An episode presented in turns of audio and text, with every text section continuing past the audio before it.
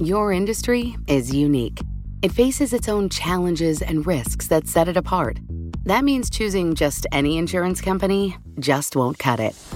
At The Hartford, we take pride in knowing the ins and outs of your industry and help provide solutions that suit how you do business. From liability and property insurance to workers' comp and more.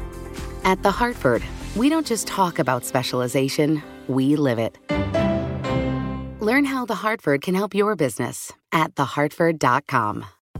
Collaborate for a greener future at the Bloomberg Green Festival, a groundbreaking celebration of the thinkers, doers, and innovators leading the way. From design and culture to technology, science, and entertainment. Hear from inspirational speakers and immerse yourself in climate solutions. July 10th through 13th in Seattle. Title sponsor Amazon. Official airline Alaska Airlines. Get 20% off using promo code Radio20 at BloombergLive.com slash Green Festival. Now, from our nation's capital, this is Bloomberg Sound On. No one wants another tragedy. No one wants this to happen again. That's why it's regretful that Democrats have rushed to a markup today. Too soon? My friends, what the hell are you waiting for? The president will be talking more about this later. Bloomberg Sound On. Politics, policy, and perspective from DC's top names. Here's a gun I carry every single day to protect myself, my family. I hope the gun, the gun is not loaded. I'm at my house. I can do whatever I want with my gun. Bloomberg Sound On with Joe Matthew on Bloomberg Radio. President Biden prepares to address the nation on gun violence tonight. Welcome to the fastest hour in politics as House Democrats get busy on crafting gun control legislation and talks continue on this same matter in the Senate following yet another mass shooting. We will discuss the nuances of this debate and why compromise remains elusive. Coming up with our panel, of course, Bloomberg Politics contributors Jeannie Shanzano and Rick Davis are back with us today for the hour. Later, a critical jobs report looming tomorrow with more clues on inflation and maybe the Fed. We'll talk about that with Bloomberg economist Andrew Husby a bit later on. We are casting into the future today to better understand the two most important stories of the next 24 hours. So I'm glad you joined us. President Biden right now is putting the finishing touches on an important speech, a national address he will deliver tonight on gun violence. This was added to the schedule about halfway through the day. We did not know about this this morning. With a new sense of urgency following yet another shooting, this time in Tulsa. It happened yesterday. Vice President Kamala Harris was asked about it earlier today. The president will be talking more about this later. Um, and, but we have been monitoring the situation quite closely. And the latest report, of course, is that four innocent people lost their lives and many more were injured. The president will speak at 7:30 p.m. Washington time. I suspect he will be on time as uh, there's a bit of a, a dance here, the choreography with the TV networks. At that time of day, things get a little more sensitive. And it follows a long day for the House Judiciary Committee, as I mentioned, debating and voting today on a package of gun control proposals that include raising the minimum age to buy semi automatic rifles, a ban on high capacity magazines would ban bump stocks. These are the same issues that we've been talking about for a couple of days now. The ranking member on that committee, Congressman Jim Jordan, chastised Democrats for moving too fast. No one wants another tragedy. No one wants this to happen again. That's why it's regretful that Democrats have rushed to a markup today in what seems more like political, political theater than a real attempt at improving public safety or finding solutions. Chair of the committee sees it very differently, as you might suspect. New York Congressman Jerry Nadler with his response. Too soon? My friends, what the hell are you waiting for? All right, then. There are, of course, questions about whether any of these would have stopped any of the recent shootings, any of these ideas from red flags to expanded background checks. We know moving the age would have stopped one of them. But yesterday's shooting in Tulsa, a whole new scenario. As you heard Kamala Harris just say, four people were killed. Wendell Franklin is the police chief in Tulsa. On June the 1st, Mr. Lewis purchased a semi automatic rifle from a local gun store. That semi automatic rifle was an AR 15 style rifle. He bought it the day before. Two doctors including the shooter's surgeon, were killed along with a receptionist and a patient. I want to assemble the panel to get the insights here, of course, of Jeannie Shanzano and Rick Davis, Bloomberg Politics contributors. Rick, I'm going to start with you. The president is set to speak in a little more than two hours from now. Was it Tulsa that brought him to this point? And, you know, there's a pretty high bar for going to the networks at this point, you know, following the, the Obama administration when you need a half an hour of airtime on a Thursday night. That's right, Joe. I mean, we've now seen the era where uh, presidents can give these kinds of primetime speeches and not be covered by the network. So the fact that That's this right. is now being covered is is a pretty exciting thing. Now, it's hard to tell what was the motivating factor. Obviously, the Tulsa headlines is is another disturbing uh, attack with, a, with an AR-15, um, you know, mass shooting. But I also think it might have as much to do with the congressional activity. You know, Rick, we're having a little bit of trouble with your line. Maybe we can reconnect uh, with Rick and, and get the same question to Jeannie here, and, and we'll get back to Rick Davis in just a second. Jeannie, uh, it's a big job for this president. What does he do with the time that he's carved out for himself? Well, what he's doing, I think, and you rightly said, we didn't know about this this morning. We didn't even know about this halfway through the day until yeah. they confirmed it because this is quite a change for the White House. Let's recall this president said he was going to let Congress do its work. He was not going to get too, too involved. Now we know he is getting very much involved. So, what they're saying he's going to do is he's going to press Congress on the need to pass common sense gun safety legislation. He's going to talk about this epidemic. And what an epidemic it is. We're in the 153rd day of the year. Mm. This is the 233rd mass shooting, the one in Tulsa yesterday.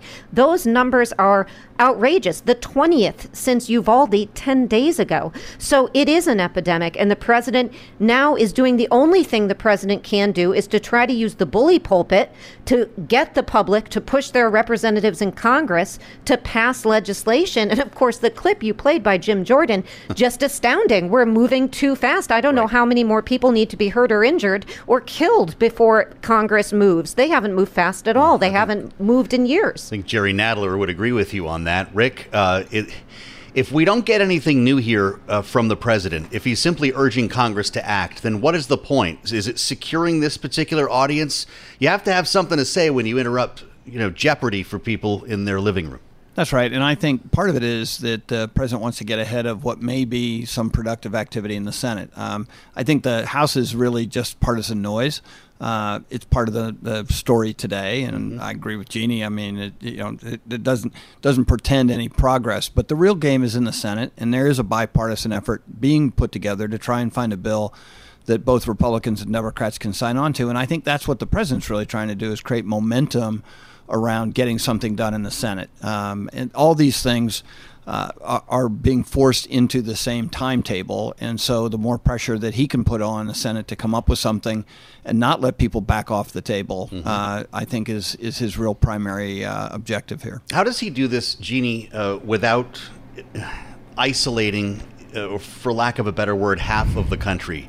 Uh, he needs to speak in a way that cuts through the sort of partisan cliche that comes with gun control conversations. And this is a president uh, who has been written off by many Americans when it comes to this.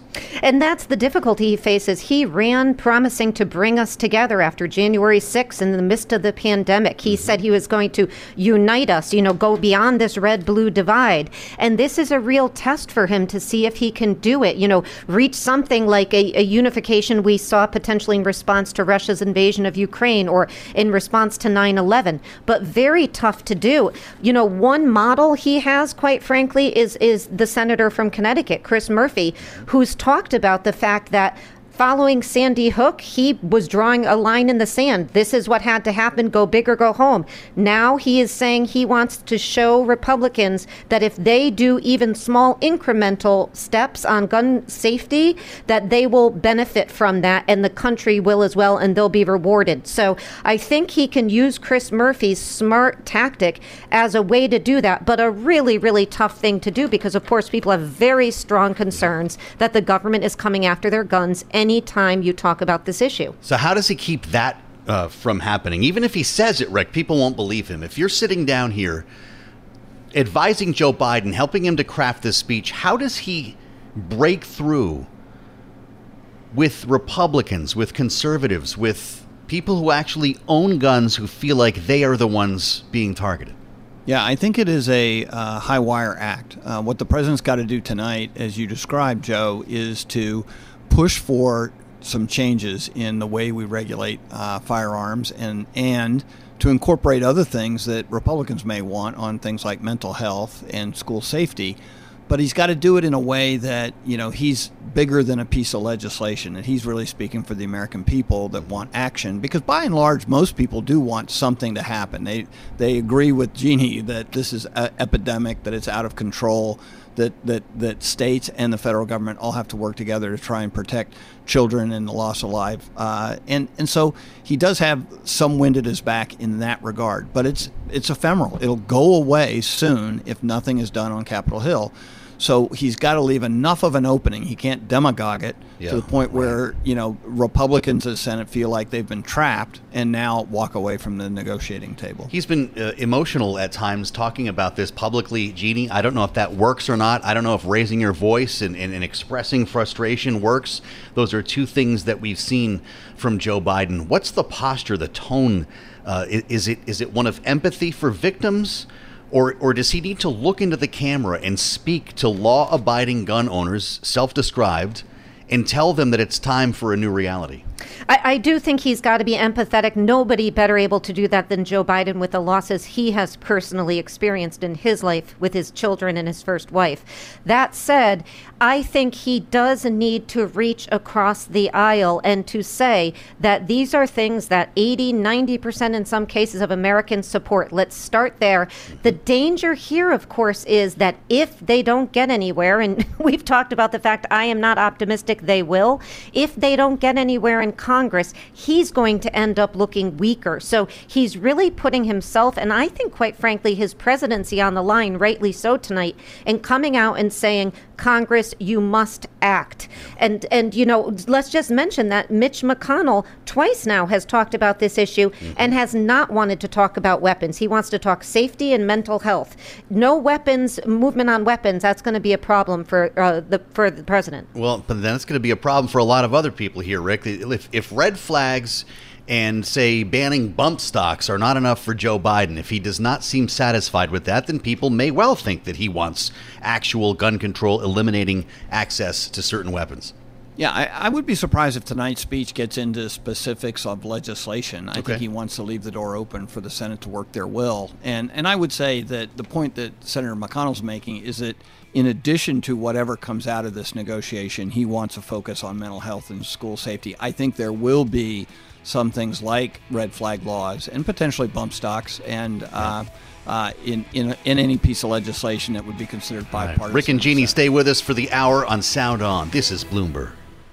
Your industry is unique. It faces its own challenges and risks that set it apart. That means choosing just any insurance company just won't cut it. You need a company with extensive experience in specialized insurance at The Hartford, we take pride in knowing the ins and outs of your industry and helping provide coverage that suits your needs. The Hartford offers insurance solutions that help mid to large sized businesses like yours effectively manage risk, from liability and property insurance to workers' comp and more. With extensive experience in underwriting, risk engineering services, and claims, The Hartford goes beyond the expected to deliver innovative, customizable solutions and service that your industry, that your business demands. At The Hartford, we don't just talk about specialization, we live it. Learn how The Hartford can help your business at thehartford.com. You know success when you see it, or you think you do the people in the spotlight athletes, actors, artists. But what about the people behind the scenes? You know, the ones who make it all happen the lighting engineers, the sideline photographers, the caterers. They're small business masterminds.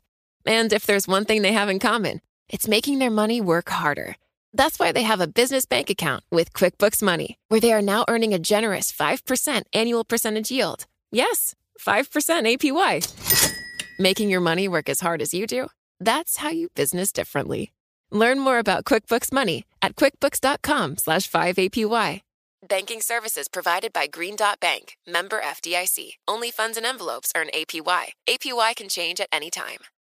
Success is more than the final destination. It's a path you take one step at a time. It's discipline, it's teamwork, and it's the drive and passion inside of us that comes before all recognition. It's what Stifel's been doing for over 130 years. Quietly, yet strategically, Stifel's become one of the fastest growing wealth management and investment banking firms in the country. Our financial advisors go beyond traditional wealth management to provide clients with direct access to one of the industry's largest equity research franchises and a leading middle market investment bank because success is the drive it takes to keep climbing, the passion to keep investing, the best of each of us made better by the best in all of us. And that is where success meets success. Start your journey at stifel.com. That's S T I F E L.com. Stifel Nicolaus and Company Incorporated, member SIPC and NYSE. This is Bloomberg Sound On with Joe Matthew on Bloomberg Radio. The House set to vote on gun control legislation next week, according to Speaker Nancy Pelosi.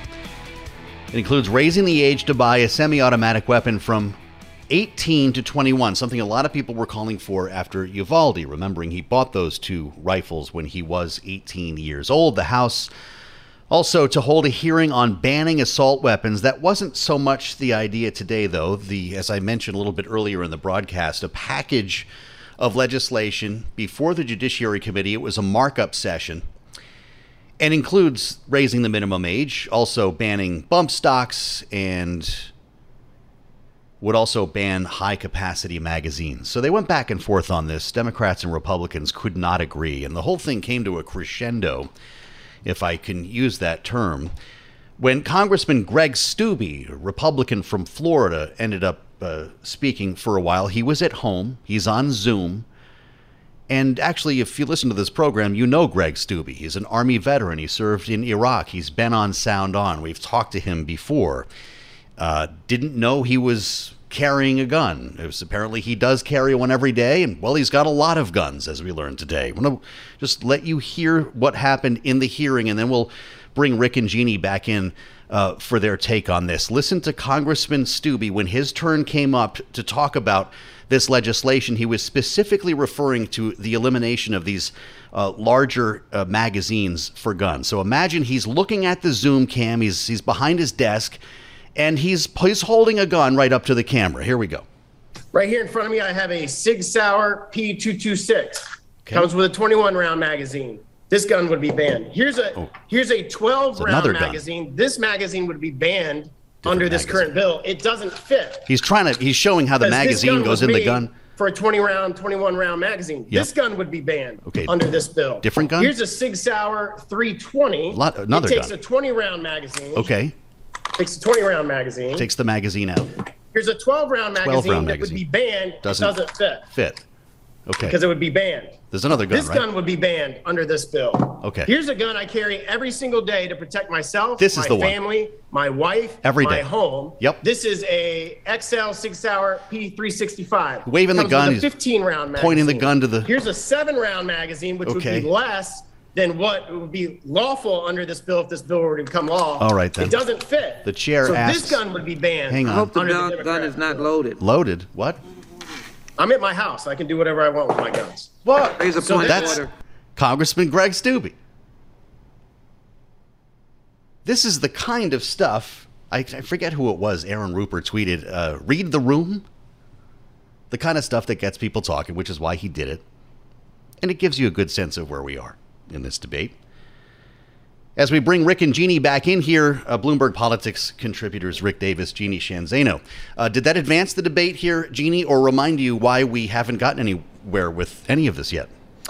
Well, you know, I wonder, did Jim Jordan talk about political theater when his mm-hmm. colleague was doing that? No, or, I don't think so. Yeah, not not in response to that. But let's just look at what Lucy McBath from Georgia talked about. She talked about the toll that this has taken not only on the country but her. Her 17-year-old son was killed 10 years ago by a gunman, and so, you know, that is the reality of this. You know, yes, you have a constitutional right under the Second Amendment to bear arms, but that doesn't mean that you can't take common sense steps. And to wave your guns around on a Zoom call as a congressman, to yeah. what end beyond getting your name in the headlines? And he will likely get money and attention from this, which is why they do this. And the wheel goes round. Rick, uh, you've been through a lot of congressional hearings. Can you do whatever you want when you're at home, including swing guns around? Well, I must admit, I've never been to a congressional hearing where they did it from home. This is all new. Fair enough. Thank you, COVID. Yeah. This is the kind of thing that uh, is a is a result of that. So, uh, yeah, no, this is really. Uh,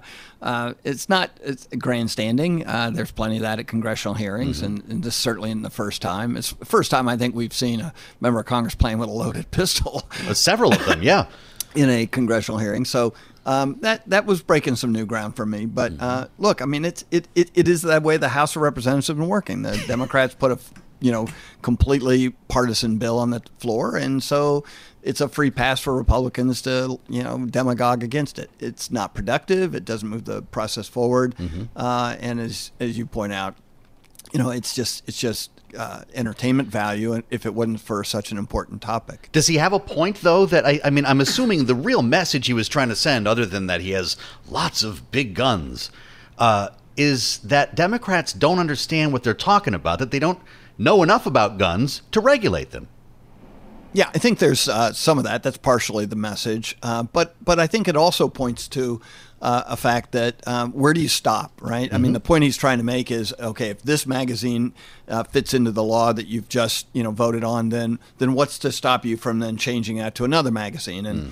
and and that is the sort of constant Republican uh, dialogue about banning uh, assault weapons and things like that. Is that it's just the you know the, the, the nose under the, the camel's nose under the tent, yeah. and, and it just keeps going from there. I, I would say uh, he's kind of making a, a point that's helping the Democrats, which is when he holds up an assault rifle and say, "See, you know this this kind of magazine won't fit in this." And I think the Democrats' heads were nodding, going, "Yeah, that's exactly right. the point we're trying to make." Exactly. I don't know, and they were all pistols for what it's worth. Uh, Jeannie, is, is there something to Democrats' own knowledge? Could they learn a little more about the item they're trying to regulate, or am I missing the point?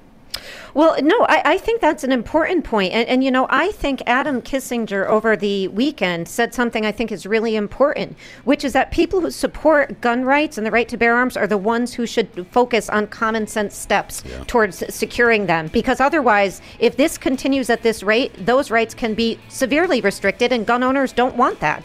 They should step up and regulate. Rick and Jeannie, stay with us. This is Bloomberg. Broadcasting live from our nation's capital, Bloomberg 99.1 to New York, Bloomberg 11.30 to Boston, Bloomberg 106.1 to San Francisco, Bloomberg 960 to the country, Sirius XM Channel 119, and around the globe, the Bloomberg Business app and BloombergRadio.com. This is Bloomberg Sound On with Joe Matthew. The smallest gain in job growth since April of last year. That is what we expect to see tomorrow morning when the Labor Department drops the granddaddy of all economic reports. We're going to talk about May jobs ahead with Andrew Husby of Bloomberg Economics. Well, that did not take long for the Fed. The headline on our Jobs Day preview here on the terminal May jobs to show early impact of Fed tightening. Wow.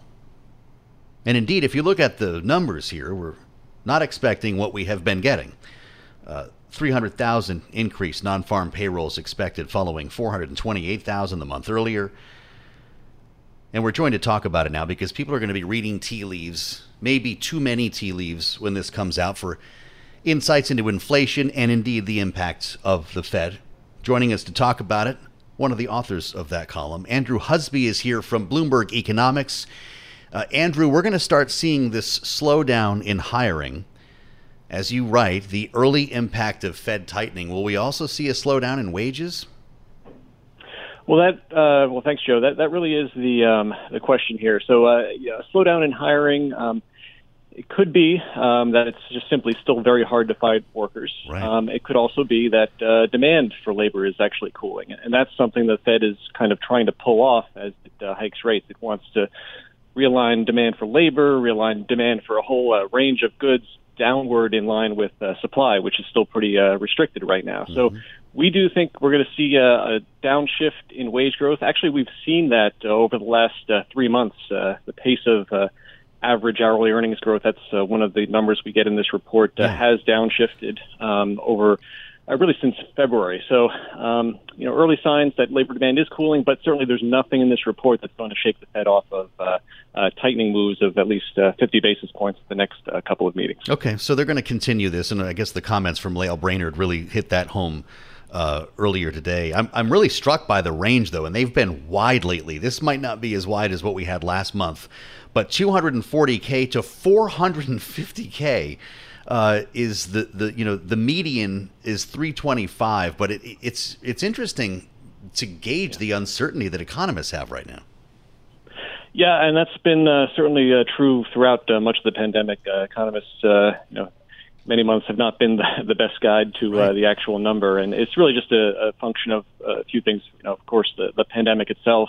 Um, and uh, creating swings in jobs. And also, uh, you know, the statistical agencies just have trouble, um, you know, figuring out uh, what exactly is going on, and that's been sort of notable in a, in a lot of revisions to yep. the data. So it's not only are you trying to get the current month's number, but you're trying to uh, account for the fact that uh, there may have been uh, shifts in the in the prior month. So We've talked uh, about that is some... evening out. Yeah. We've talked yeah. about some wild statistics in terms of job openings as well, Andrew. I'm sorry to, to interrupt. There's like, you know, there are two jobs for every job seeker in this country right now. Are we going to see participation move? Exactly. Yeah. So, um, you know, the, the incentives uh, sh- should be there. Um, wage growth is, is high and, and still rising, uh, even though, you know, potentially the growth sequentially is kind of slowing. Um, so we do expect to see a pickup in participation. It, it kind of dropped uh, sort of quirkily last month, but mm-hmm. uh, we, we do think certainly prime age workers you know, the one caveat, of course, is we have seen uh, in May and now into June, there is a bit of a pickup in, say, COVID case counts. That, that's been less of a factor, and we think it will be less of a factor. But, you know, as you're thinking about a 50,000 jobs here, 100,000 there, um, that, that could mm-hmm. uh, be a stealth uh, reason to think that we might get a soft number uh, in, in May as well. I have to ask you about the R word, and, and, and specifically with regard to the comments uh, from Jamie Dimon. I don't know if you heard this yesterday. I'm sure you did. The hurricane. Mm-hmm uh, line that that really spooked a lot of investors. He was speaking at the annual Strategic Decisions Conference uh, in New York. Here's Jamie Dimon. It's a hurricane. It's we, right now. It's kind of sunny. Things are doing fine. You know, everyone thinks the the Fed can handle this. That hurricane is right out there down the road coming our way. We just don't know if it's a minor one or Superstorm Sandy or uh, yeah Sandy or or uh, Andrew or something like that. And Jeez. it's you, you better brace yourself. Brace yourself, Andrew. Those comments really spooked a lot of people. This is someone uh, who has unique insights into what's happening in the economy. Uh, is it sunny right now? Are we going to be in the midst of a storm in a couple of months? Yeah, our uh, our team's view is um, it's not a, a, a very near term uh, problem, being a recession that is, but certainly as you think about um, you know the Fed is marching rates higher. You're seeing the housing market respond a bit. Um, you're seeing the goods sector respond a bit. So I, I think for some sectors it may start to feel that way, but I think for the, the economy as a whole, again, you pointed that statistic earlier about uh, how strong job openings are, um, and and that's going to be tough to reverse in, in, in the matter of a few months. But certainly looking out in uh, to 2023 and, and certainly into 2024, as of course the Fed is uh, really signaling it's going to be moving rates into restrictive territory. That's really when our team is uh, is eyeing uh, uh, higher recession risks. Um, so we're, we're, we're, still monitoring that, but uh, certainly not a next few months uh, issue for us, barring yeah. some uh, added shock. So, with that said, then Lael Brainard uh, has has turned us away from this idea of a September pause. Is that how you feel? Exactly. Yeah, that, that's what our our team puts a pretty short shrift on those remarks about a pause. from, those came up last week from. Atlanta Fed's Bostic, yeah. and really there we're just thinking um, it, it is a high bar. There is Bostic is among the more dovish leaning officials, and, and even he, I don't think, is saying it's it's a definite, um, and, and certainly the rest of the committee is, is not is not going to see the evidence uh, we think there. Given we'll get a new inflation number next week, and, and that's probably going to be running uh, quite hot. That's right. Unemployment rate holds at 3.6 percent. Uh, that's just a hair above the the immediate pre-pandemic low of three and a mm-hmm. half, as you point out. That's a victory lap for the White House, right? I mean, most people don't talk about the participation rate, you know, over dinner here, Andrew. The president will be able to say we've still got one of the lowest unemployment rates in history. Yeah, they, they certainly can. Um, and you know, unemployment is quite low. Um, but of course, uh, consumers are, uh, are, are feeling the pinch of, of high inflation, and that's showing up in uh, sentiment surveys, which which normally track the labor market pretty well. Normally, you'd think uh, sentiment would be pretty high right now, yeah. but uh, it's it's quite low just again because of uh, because of inflation. But uh, yeah, certainly as we head towards the election, the sort of the mix of those two factors is going to uh, you know help determine uh, the the balance of power after the uh, the 2022 midterms. Andrew course, Husby, uh, when for an expert like you, what's the first number you look at in this report in the morning? I'm assuming it's not the headline. Uh, no, it's uh, it's certainly the headline is is one of those numbers we do uh, we do take a look at, um, but it's it's much more of a holistic report. Uh, mm-hmm. You're looking at participation. You're looking to see whether the unemployment rates moved up or down for the right reasons. And I think for this report, we really are eyeing that wage number. Um, if we do see some cooling, that'll take uh, potentially some pressure off the Fed to really have to crush the economy with rate hikes uh, yep. later this year and, and into next. Great primer there, Andrew Husby. We do appreciate it. Find his work on the terminal, Bloomberg Economics. And now you know what number to look for first thing in the morning. We'll reassemble the panel next with Rick and Jeannie. I'm Joe Matthew. This is Bloomberg. Your industry is unique. It faces its own challenges and risks that set it apart. That means choosing just any insurance company just won't cut it. You need a company with extensive experience in specialized insurance at The Hartford, we take pride in knowing the ins and outs of your industry and helping provide coverage that suits your needs. The Hartford offers insurance solutions that help mid to large sized businesses like yours effectively manage risk, from liability and property insurance to workers' comp and more. With extensive experience in underwriting, risk engineering services, and claims, The Hartford goes beyond the expected to deliver innovative, customizable solutions and service that your industry, that your business demands. At The Hartford, we don't just talk about specialization, we live it. Learn how The Hartford can help your business at thehartford.com. You know success when you see it, or you think you do the people in the spotlight athletes, actors, artists. But what about the people behind the scenes? You know, the ones who make it all happen the lighting engineers, the sideline photographers, the caterers. They're small business masterminds. And if there's one thing they have in common, it's making their money work harder. That's why they have a business bank account with QuickBooks Money, where they are now earning a generous 5% annual percentage yield. Yes, 5% APY. Making your money work as hard as you do? That's how you business differently. Learn more about QuickBooks Money at quickbooks.com/slash 5APY. Banking services provided by Green Dot Bank, member FDIC. Only funds and envelopes earn APY. APY can change at any time. Success is more than the final destination. It's a path you take one step at a time. It's discipline, it's teamwork, and it's the drive and passion inside of us that comes before all recognition. It's what Stifel's been doing for over 130 years. Quietly, yet strategically, Stifel's become one of the fastest growing wealth management and investment banking firms in the country. Our financial advisors go beyond traditional wealth management to provide clients with direct access to one of the industry's largest equity research franchises and a leading middle market investment bank because success is the drive it takes to keep climbing the passion to keep investing, the best of each of us made better by the best in all of us. And that is where success meets success. Start your journey at stifel.com. That's S T I F E L.com. Stifel Nicolaus and Company Incorporated, member SIPC and NYSE. This is Bloomberg Sound On with Joe Matthew on Bloomberg Radio. They reportedly would not take President Biden's call in Riyadh a couple of months back, and while the White House says those reports are untrue, it now appears the president will be making a trip to Saudi Arabia, which Joe Biden vowed, remember, as a candidate, to make a pariah on the world stage following the Khashoggi murder. New York Times now following Bloomberg's reporting. We told you it was likely going to happen. Peter Baker now reports that the president will, in fact, travel to Riyadh this month to rebuild relations with the oil rich kingdom at a time when he's seeking to lower gas prices at home and isolate Russia abroad. We reassembled the panel for more on this. Rick Davis and Jeannie Sheehan Zaino are Bloomberg Politics contributors.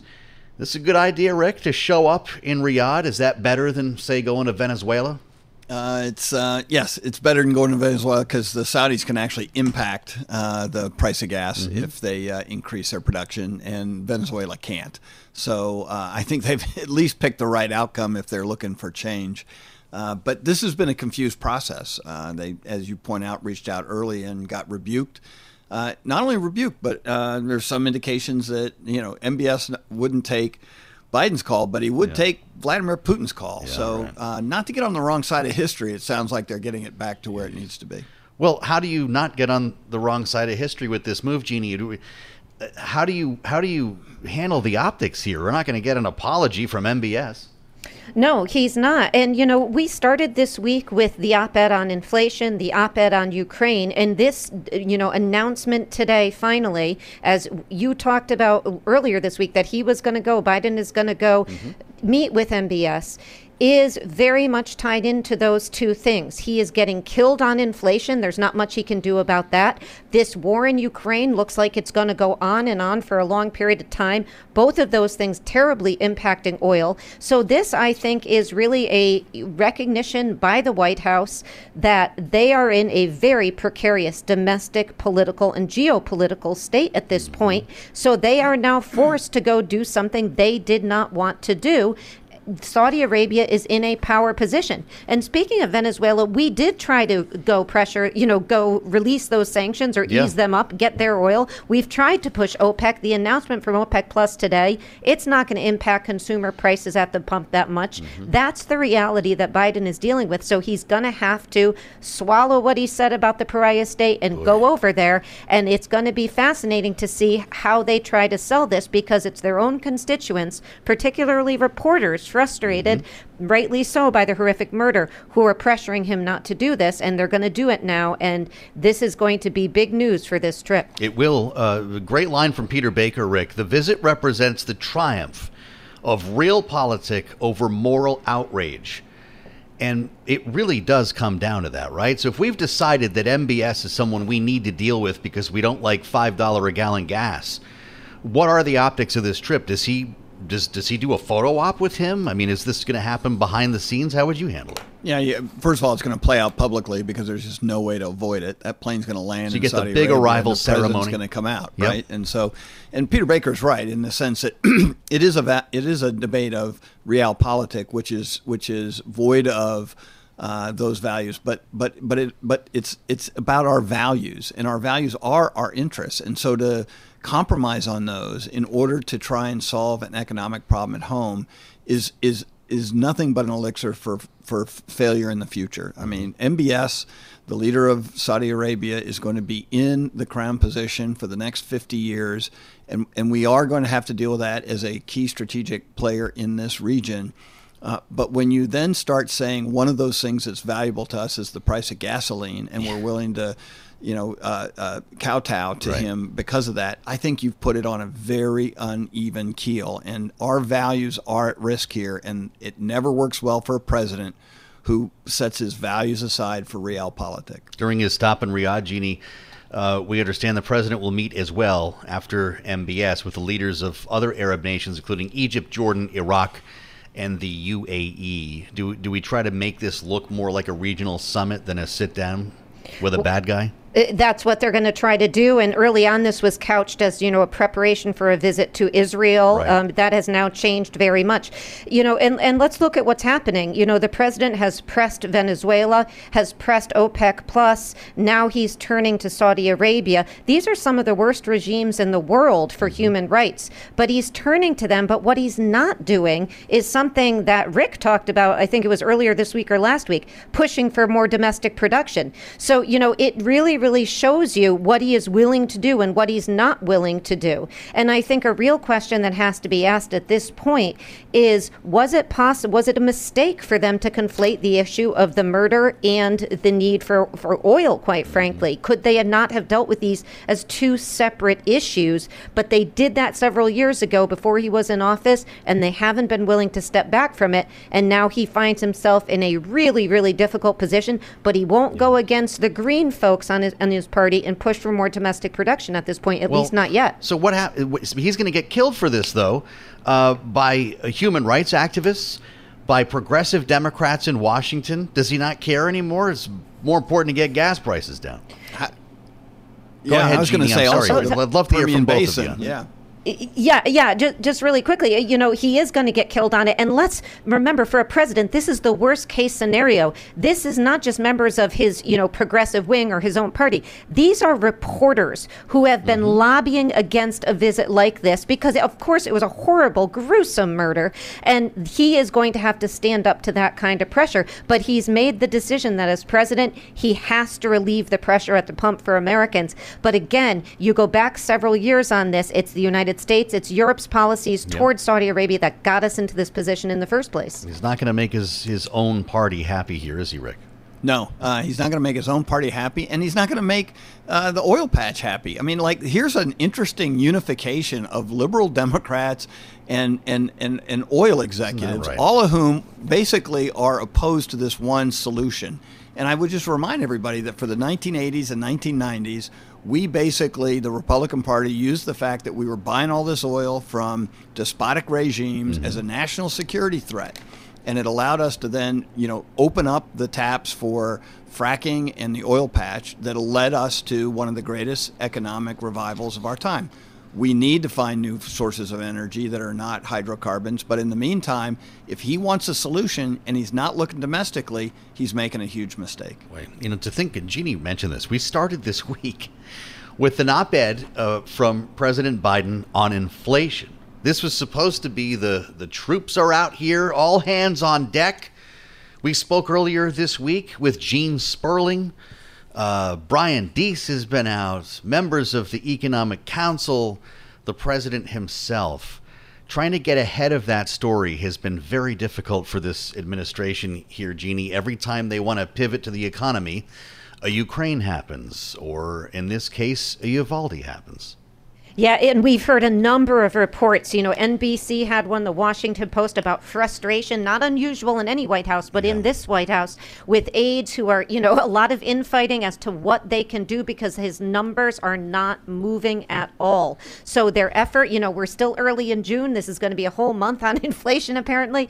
Um, so maybe they'll have some luck, but it's going to be an uphill battle. And one of the things that we're hearing, of course, is that much of what this president does is sort of old fashioned, if you will. Make a speech, do an op ed, do a mm-hmm. photo op. You know, does he need to do something different? Does he need to sort of break out of the traditional block of the way presidents have, yeah. you know, address things? You, you know, use social media. You know, I, I, I don't know. Maybe he should come on the podcast. I, I don't know. I don't know. But, you know, there because this is not breaking through. And of course, you know, communications are not going to end inflation. But certainly the president is feeling very frustrated, at least so far, this June focus has, you know, not moved the needle at all. I'll tell you what, uh, President Biden has a standing invitation here at Bloomberg. I'm not sure that that's happened. You want to speak directly to the markets, Mr. President. I know you love this program already. We'd love to have you here to do that. Uh, Rick, is Jeannie onto something there? Is it does the president need to go live on Twitter, uh, stand on his head? What does he do to to approach this in a different way from the the sort of analog concept of a primetime address and writing an op-ed in a newspaper?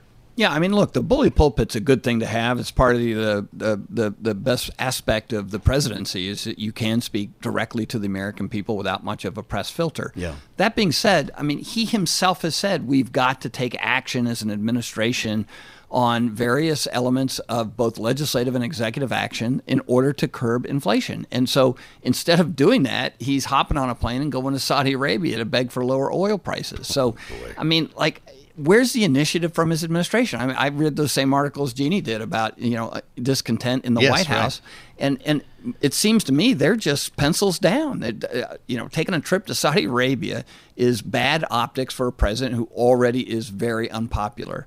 And it's only going to get worse for him. And if he loses his credibility with the American people on this issue, it won't matter what, what measures mm-hmm. he takes. Every time he speaks, people will turn off the set.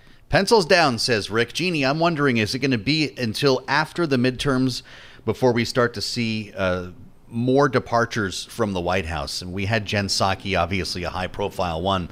But these advisors who have left the president upset, how, how many more months does this go on? You know, I, I, think we will start to see more and more, again, not unusual departures from mm-hmm. the White House, people seeing they have to focus on their family, go back to the private sector, whatever it will be. Not unusual, but the frustration makes that worse. And I think we're starting to see some of that breakage already. Rick and Jeannie, great conversation as always. Our signature panel on Bloomberg Sound On. We'll meet you back here tomorrow, the fastest hour in politics, and we'll distill the address from President Biden. See where we are then. It starts 7:30. This is Bloomberg. Your industry is unique. It faces its own challenges and risks that set it apart. That means choosing just any insurance company just won't cut it. At The Hartford, we take pride in knowing the ins and outs of your industry and help provide solutions that suit how you do business. From liability and property insurance to workers' comp and more. At The Hartford, we don't just talk about specialization, we live it. Learn how The Hartford can help your business at thehartford.com. Collaborate for a greener future at the Bloomberg Green Festival, a groundbreaking celebration of the thinkers, doers, and innovators leading the way. From design and culture to technology, science, and entertainment. Hear from inspirational speakers and immerse yourself in climate solutions. July 10th through 13th in Seattle. Title sponsor Amazon, official airline Alaska Airlines. Get 20% off using promo code radio20 at bloomberglive.com slash green festival.